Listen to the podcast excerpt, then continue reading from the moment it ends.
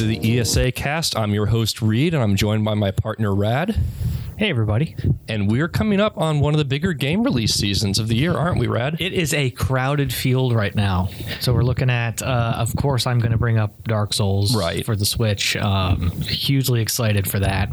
Um, actually, just got the new Bard's Tale game. Enjoying Okay. that so far from uh, the folks at inXile. Brian Fargo been making games for a long time now. So uh, yeah, a lot of good stuff coming out. Yeah, and you know the Call of Duty break, uh, Call of Duty Blackout Yep. beta went on this past weekend, and that was fantastic. That's one of the big Christmas November games that just was so well received. Really excited to see when that comes out. I've also got a new Assassin's Creed, Assassin's Creed Odyssey. It's really one of those times of the year when the biggest games are coming out, but it's also a time of year when people are traveling a lot, so you don't always have a lot of time to sit down and just play these games on the go. But that's why we brought on our guest Andrew Sampson, who's the CEO of Rainway. You ever heard of this company before? Yeah, fill me in. All right, so Rainway is a platform that lets you stream video games from your home PC to any computer or laptop you own. So, for example, you could be on the road with your ThinkPad and you could play Overwatch using the internet and your home CPU. So, he goes into how that happens. You can actually use your CPU CPU hardware at home to process and run the game, and then the internet transmits it and you play it on your laptop. He's got a much more uh, tech in you know, real understanding of how it happens. But it's an interesting conversation because this is something we're seeing pop up in other services. PlayStation Now has this sort of thing. The Nvidia Shield is very much like this, except connected with a tablet. and I've I've had a Shield for years now. I love it. I use the game streaming, so I'm familiar with the with the concept and the technology. And you know, you're right. I remember, especially after this last E3, streaming was one of the most popular topics to come out of the show, just among gamers and fans, but also investors and you know VCs and people who are looking at the future of the industry. So this is very timely. Yeah, and it makes sense because every device can connect to other devices now. They can take advantage of the CPU power. It's something that I, I think we're going to see becoming more of a trend, and it's great to be able to talk to someone who's at the forefront of that trend. So we hope you enjoy that. After the after the interview, we're going to have a little bit of talk about the Nintendo Online service and, of course, PlayStation Classic. We'll see you guys in a bit.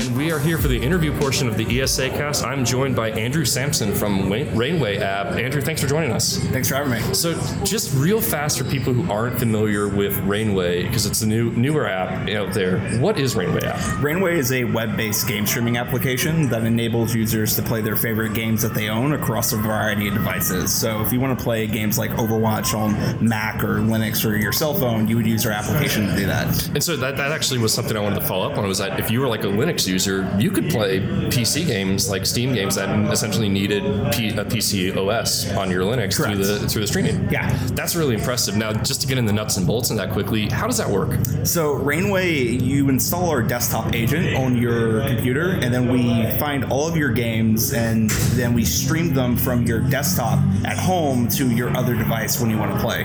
So it's like a platform where, it, like, not like I don't want to say Steam where you're buying games, but you're loading up and you have your library listed there. You can install, update, check on things. We like to refer to ourselves as a middleware. We sit between the user and all their games and then enable this cross platform gaming experience. And then, so say for a user like me on my Surface Pro 4 here, we're in the lobby here, I could load up the secondary Rainway app to connect to the one my main PC at home and stream my games, whatever whatever's on my Correct. PC. Just pop open uh, Chrome, type it, go to the web app, and you'll be playing in a couple seconds. so is that only PC games right now? It is only PC games right now. But are, are you considering bringing the app to say, let's say Nintendo Switch or Xbox uh, One, where you could stream? I mean, they have streaming services like for the Xbox Live and Xbox Play Anywhere, but this is very different. obviously. So we want to bring the Rainway client to as many platforms as possible. So we're working on Android, and then the Xbox One app we're working on should be out in 2019 um, of Q1. Okay, gotcha. So, real fast question on that though is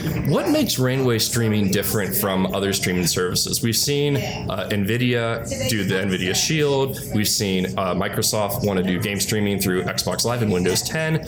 Uh, we've seen PlayStation Now and Gaikai and the cloud networks. It's something that I feel like companies have been dabbling their toes in and kind of testing the waters of this could be a future way of delivering or playing games. So, what is it that kind of what is it that you think is going to kind of help set it apart and kind of break the mold there to make this work? So if we look at two sides of the coin, if we look at the technological side of things, we've built this really uh, fast uh, graphics pipeline that we call MSG. Okay. Um, it stands for Motion Stitch Graphics that enables us to capture what's on a user's screen like in, in single digit milliseconds, basically every time the screen refreshes. And then we can uh, put that through our encoding pipeline and encode video super fast, faster than most of the other competition that's out there. Okay. And because we can leverage a user's existing hardware, we can either use their primary graphics card in their rig, or in some cases, we can use like the Intel CPU to encode and keep the load off of the game. And all these like mini optimizations allow us to then um, go out of the encoding process and move on to the preparing data for the network. Um, and we have a proprietary uh, messaging framework we built that allows us to serialize data in milliseconds again um, and get it and send it over the network. So really, all what all this amounts to is that we're doing stuff so quickly that when it comes time to send it over the network, there the variables can be adjusted for it. And so, just to and uh, correct me if I'm incorrect, but essentially, what really kind of stands apart is like an NVIDIA Shield, great little tablet that can stream from your PC to your tablet and play games. However, it's using NVIDIA Shield hardware. This you are allowed to choose your Intel GPU or your CPU or whatever you really have in your CPU or your or the web base. Correct. Yeah, you can when you have the Rainway uh, dashboard installed on your desktop at home, you can use your AMD GPU, your NVIDIA GPU, or your Intel CPU. Um, the hardware configurations are endless.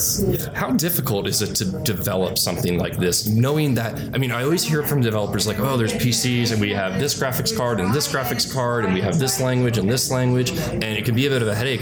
This is streaming like all games. Is it a headache? How does this come together? So, building the technology to work across all these different hardware providers has been a monumental task. Mm-hmm. Um, but because we had such fast traction in our growth, we're almost at 86,000 users. Okay. We've been able to collect a lot of telemetry on just how it's operating on different hardware, and we can optimize on the fly for uh, when we see this graphics card isn't performing as well as this graphics card. And that's allowed us to scale our technology exponentially uh, to work well across all systems. Has it been difficult with the advances in graphics card and changes in how graphics like how graphics cards are working and how much how much they're processing, or have you found that the technology is actually easier to work with these days than it was five, ten years ago? It is much easier to work with these days than it was a couple of years ago. Um, though, to any like uh, graphics card developers listening out there, documentation would help. It's always good to have. Really, what are the biggest challenges to this style of video game delivery? I think that just getting the end user to realize that this is possible now is probably the biggest like hurdle we have to get past. Um, we've solved a lot of the technological challenges, and we've built this really plug and play experience where a user can just log in, see all their games, click, and start playing. And so we don't have to worry about IP addresses or port forwarding. And to the user, it just works. Um, but to a lot of users, the concept of game streaming is tainted, mm-hmm. and they see it as a subpar experience. And so it's just a lot of marketing trying to make them figure, let mm-hmm. them know you can do this now. Yeah, and I remember because I did, I got to try the Rainway app. I tried it with Overwatch, and it worked great. And I was really surprised because I was most familiar with my PlayStation 4 and doing the console to PlayStation Vita streaming, and that was really innovative and cool. And I thought this is a great idea, but there was there were limitations being too far away from your console, the the webs, the internet not being fast enough. And so I think you were right. Is that some people they looked and said that's a great tool. It's not a great like feature I'm going to buy or think about immediately. Is that changing? You think? Well, it's changing for us. So from the very start, we thought about we want people to be able to play anywhere, not just within their home. We want them to be able to play at school, at work. Uh, we had one user during E3. He was, he flew from Hawaii to LA for E3 Okay. and was using Rainway to play from his PC back home. That's that's awesome. Yeah, so we just want people to be able to play no matter what the distance is and play very and have it be a smooth experience. So, what do you? I guess the, the way I ask it is uh, the, today's games. Let's think about a game like Dark Souls, a game that's very popular, but also kind of requires on fast reaction times, uh, and, and there can be millisecond frames between being hit and getting half your health taken away. Uh, How do you kind of work around that, or is it difficult? Does it start where it's like you're developing and it's a little laggy, or there's a little bit, and then you kind of figure it out, or is the technology just kind of really fast and it just kind of pick this up and kind of not make it an issue, but make it not so much an issue? Yeah, so for us, we have to optimize at a, a wide level. We can't think, focus on certain games. We have to make it as fast as possible for all games. Right. Um, if we did have the ability to work with developers and optimizing, uh, that'd be great. But the way that we do it is just like make it so fast that the overhead is minimal and the user can't notice. So um, for us, Dark Souls Remastered is actually in our top 10 played games. Is it really? It is. So, what are some of the games that are like top 10 on Rainway right now? So the obvious number one is Fortnite. Okay. of course. I mean, naturally, who wouldn't? Uh, Overwatch is number two. Um, I believe uh, WoW just got to the top 3 Mm-hmm. and Monster Hunter World overnight after its release on PC shot into the top five. What's fascinating to me is you're not describing games that I would say I, want, I don't want to call them static, but they're they're live. Other people can play them with you. They require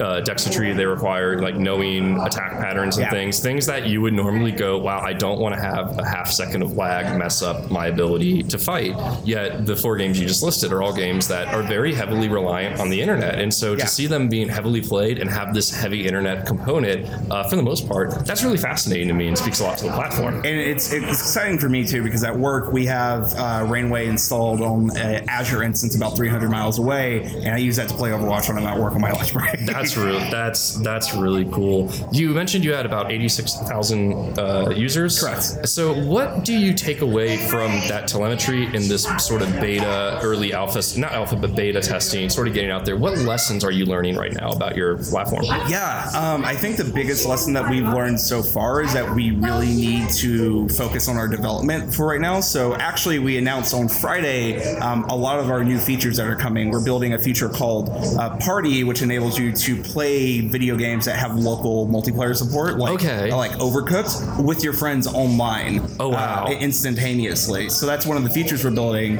and we- we've gotten a lot of feedback from users on the product. And right now we're shifting purely into this, like getting all these new features out, and and so we can meet this demand. and just the users what what is the feedback you're really getting back from these beta users i mean you can read telemetry on what they're playing and how their hardware is handling games but really it's sort of i think the word of mouth or the discussion of how they yeah this works or this doesn't work what are you hearing That's all. That's how we're growing. We haven't. So all of our marketing efforts it has been organic, like grassroots, and um, the word of mouth is spreading that Rainway is like the way to play. Um, the feedback that we're getting mostly stems around uh, uh, wanting additional features. That party feature I mentioned was one that people really um, advocated us to like move forward on after we mentioned it, like kind of at a high level. Um, and we're also getting feedback on this like uh, better ways to play. So people really want to see Rainway on Android. They really want to see it on iOS, Xbox. Uh, they want to see it on the Nintendo Switch. Right. Like there's no tomorrow.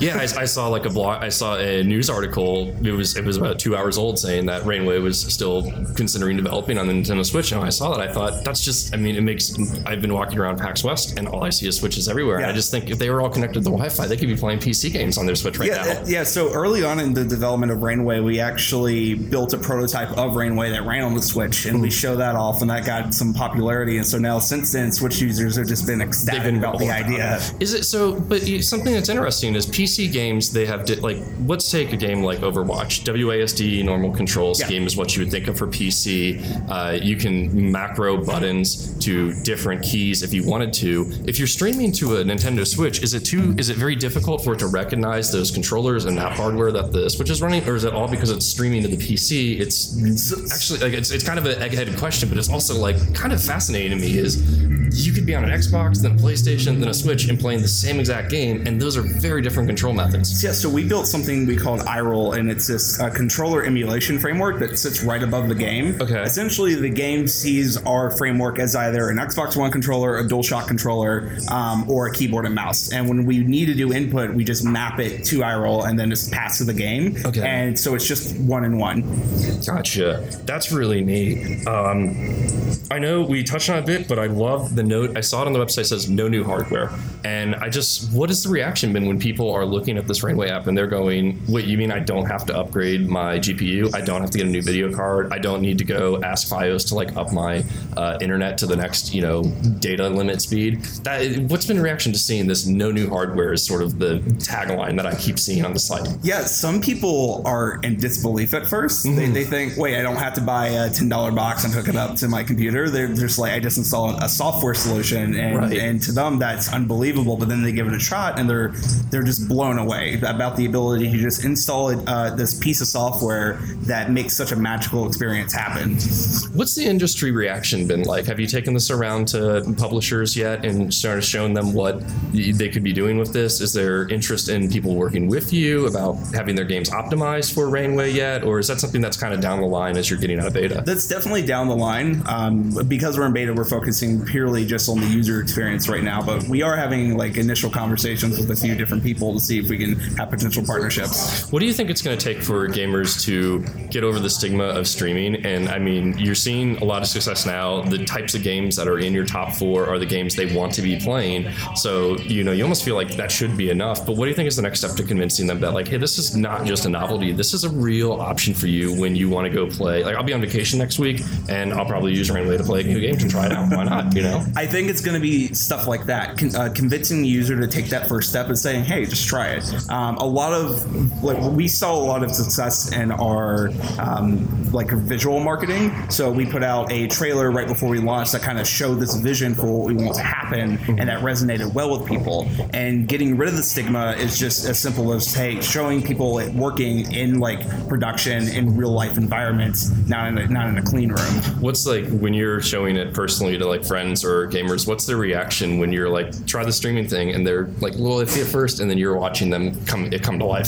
So I, I think my best experience ever was showing it to a journalist um, and having him playing on an old ThinkPad. And at first he seemed skeptical, but then you just saw the smile come across his face as he was like, "Wow, I am playing Doom on a ThinkPad that's this big." I'm just thinking about how many ThinkPads I saw on the flight out here to Seattle, and now thinking about how many of them could be playing like Doom Eternal in a couple months. Yeah. You know, like and streaming that onto the old IBM ThinkPad. And you can bet that's going to be one of our demos because I have a ThinkPad. oh my gosh, that's that's the that's like the that's like the uh, you know the Billy Mays test your uh, sort of thing when they're selling it. You know, like the putting their hand under the tire and stuff like that. Yeah, and it never the joke has never gotten old that can it run Doom, and we're just throwing Doom on everything possible. That's fantastic. So, I mean, you guys, you're still raising funding for this as well, correct? we actually just closed our seed round. We Okay. raised 1.5 million dollars at the end of uh, sorry July.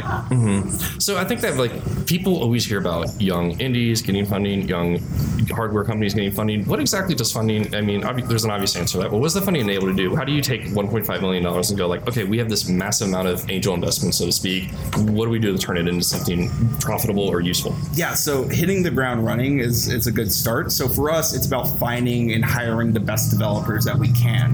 Um, and that can be a bit more difficult. Like having money doesn't instantly make them come to you. And also, you have to filter for culture fit before everything else. Correct. Um, so that can make it especially hard. But once you find those good developers, the people that uh, resonate well with your vision, it's about bringing everyone together um, and just making sure that milestones are very clear and then hitting them. And so for like Rainway, our biggest cost sink is employee salary in, ter- in terms of operational costs, and that enables us to just hire good talent. Gotcha. So, when do you guys think you'll be out of beta? Is like how long of a beta period do you think you'll be in, or how long is development you know take on this sort of thing? Yeah, so I'm not a fan of perpetual betas. I think they're often used as excuses for buggy products. Um, so for us, we're shifting our, our focus from trying to grow our user base on what amounts to an unfinished product right now and focusing on getting out of beta by the end of this year. Gotcha. Excellent. So, well, what's sort of next for Rainway? I mean, what sort of features are you thinking of? I know you mentioned Party. What are sort of those like dream features that you've kind of had in your mind that maybe you're hoping to have add into the system down the line? Yeah, so once we get like game consoles and most mobile platforms out of the way, I really want to tackle VR. I think the ability to do wireless VR via Rainway's game streaming is going to be a, a huge uh, feature for us. So, how would that work? Yeah, so we would That's be, fascinating to me. Yeah. Really. So we played with this around when we started developing Rainway initially, and, and essentially what we would do is emulate VR controllers or a VR headset on the desktop, Okay. and then use and then on uh, the phone or phone which you would use use uh, the VR extensions there to emulate a headset. Oh, so you could use like a Samsung Gear Yeah. VR. Correct. That's incredible. And play Vive games. So, so, but could you essentially not have the Vive, like say, have the HTC Vive set, but have the game installed, and then use the Samsung Gear to play said? That is correct. That's astounding. Yeah. So that's that's we want people to not have to have a hardware barrier to enjoy their video games. And I think VR is that next space we want to we want to tackle by allowing users to not drop six hundred ninety nine dollars, but still be able to purchase that game, support that creator, and and, and have fun. You know, just kind of get into the crux of it. What inspired you to make this app? What was sort of the genesis of why you wanted to get into games streaming instead of just making your own game or franchise or something like that? So I've always been passionate about video games. Um, I spent most of my early development career working on free open source software that revolved around the PC gaming space. Um, and in 2015, my co-founder and I we were working on a different product called Ulterius. It was remote administration software. You can manage a network of computers from inside of a web browser. Um, and one of our key features was screen sharing. Uh, what we found was everyone was just downloading Ulterius and using that screen sharing feature to play video games. So we were just like, okay, well, let's pivot. That's a fantastic origin story. Oh my goodness. So, well, we have one final question. It's our fun question we do on the show, and we call it the hardest question in the world. And what it is is we want to know your favorite video game, but there's some caveats. We don't want to know if it's a franchise. We don't want to know if it's an era. We don't want to know that it was like, oh, it was when uh, Tetsuya Nomura was doing music on Final Fantasy. So that time, no. If we just gave you a gut question, what is your favorite video game of all time? What is it? Go. Arma 3. Why? It is a game where you can have like really uh, realistic military simulation, but it's also crazy enough where you can download a bunch of mods and have giant mechs fighting like Halo um, uh, Marines, and it's just it's crazy fun. Were you a big fan of modding growing up? Always, yeah. I, I actually recently created a mod for an old PS2 game called Area 51. Oh, okay. Yeah, I, I, I gave it 16 by 9 support. I rewrote the multiplayer so that you could go online again. It was a really fun like experience. That's really cool. So I, I was a, I'm a big fan of modding myself. Someone had asked me earlier this week. They said, "What was the most influential thing Half Life ever did in your life?" And I said, "Team Fortress Classic and Counter Strike 1.6." I was like, I didn't even play the original Half Life because modding was so important. Um, did you ever consider getting into sort of game dev or modding like that, and not necessarily into this sort of streaming style? I always wanted to like the idea of being a game developer, but I just found creating software utilities to be more fun for me. I guess the closest I ever got to it was like when I was in my teenage years, like building a RuneScape private server. What's the what, what's the what's the best feeling you get out of making something like Rainway? I, I love the stories. I, I like he- hearing users say, "This did X." Like this made uh, me able to play my games at my mom's house because se- my parents are separated, or I was able to like have a crowd of people at school like gather around me while I'm playing Counter Strike in the computer lab, which got to the front page of Reddit actually. That's cool. Yes. I remember that too. I Yeah. remember seeing that. So it's just those experiences and knowing that the software that we helped create enabled that, it, it act, pulls at my heartstrings sometimes. What do you What do you do with that sort of um, with those stories, that empowerment, that sort of feedback? What What do you What does that do when you take it back to the office and start making the next you know build? Yeah, it gives us real conviction. Like it re- lets us know one that we're on the right path. Like we are building something that users want and need. Um, and then for us, it just lights this fire inside of us where we, we know we need to go out and build the best product ever to keep getting stories like that happening. How close do you think the games industry is to having streaming? I mean, being not just an option, but something that you might see on like an E3 stage as a major selling point of a new console, not just a side part or like a Rainway integration being something that is fans are like, I want this on my console, or I'm not going to get it. I think know? we're right around the corner. I think more, as time goes on, more and more users are going to want the ability to play their games outside of their home. Um, and like at Rainway, we're enabling that. I think like companies like Microsoft and Sony see that this is the future of gaming. Um, and cloud gaming, just like the revolution came for music, it came for TV shows, it came for movies, and now it's time for it to come to gaming. Gotcha. Hey, man, really appreciate you coming on and chatting with us. This has been fascinating because I tried it, and I'm not gonna lie, I was a skeptic because I'd had my experiences with it, and I knew it was a good system. I knew like streaming games was gonna be there, but I was like, you know what? I wonder if this is gonna. And I was just shocked at how well I was playing Overwatch on a Surface Pro 4, uh, playing you know my gaming PC back home in Virginia, and I was just amazed by it. So really glad to have you come on and Thanks chat with us. No, absolutely, and uh, just real fast, where, where can people learn more about Rainway, download it, and learn more about when it's uh, when the next builds are going to be coming out? Yes, if you want to download Rainway, just head over to rainway.io, and if you want to read up read up on what we're working on and some of our cool technology, you can go to our blog at blog.rainway.io. And where can you and you can download it on the app stores right now, or just through the website? Uh, it is a web app, so you just open up your web browser and you can start playing instantly. That's amazing. So, well, Andrew, thank you so much for the time. Really appreciate you joining us, and uh, looking forward to seeing more Rainway down in the future. Definitely.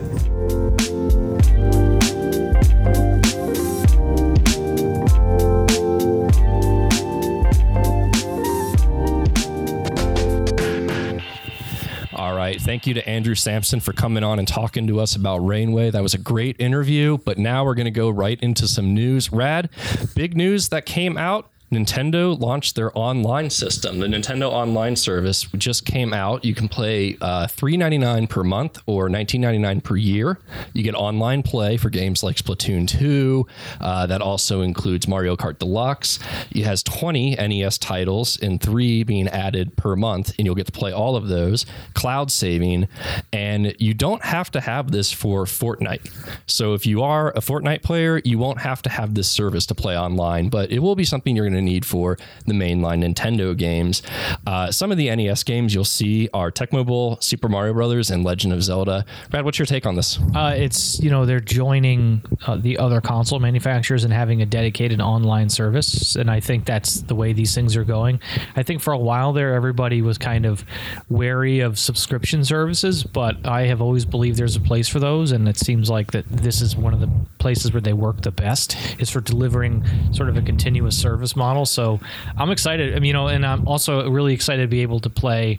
You know, I was a big fan of the NES and the SNES Classic that they released, but the idea of maybe getting to play some older Nintendo games. Um, I'm excited about that. Yeah, it's the vault. It's kind of like the Disney Yeah. vault idea that people talk about where they just have this vault of great games and they can pull them out whenever they want. And I think the biggest selling point for me is not just having stable online servers. I love Xbox Live. I've always liked Xbox Live because I realized I'm buying into a, a climate and into an ecosystem that makes for better online gaming. Um, it's the 20 NES titles. In fact, you can play them on the go. Really want to see what they're going to bring out. A lot of these, some of them have been out on the virtual console. There's no virtual console on the Nintendo Switch, so this is the new way of delivering it.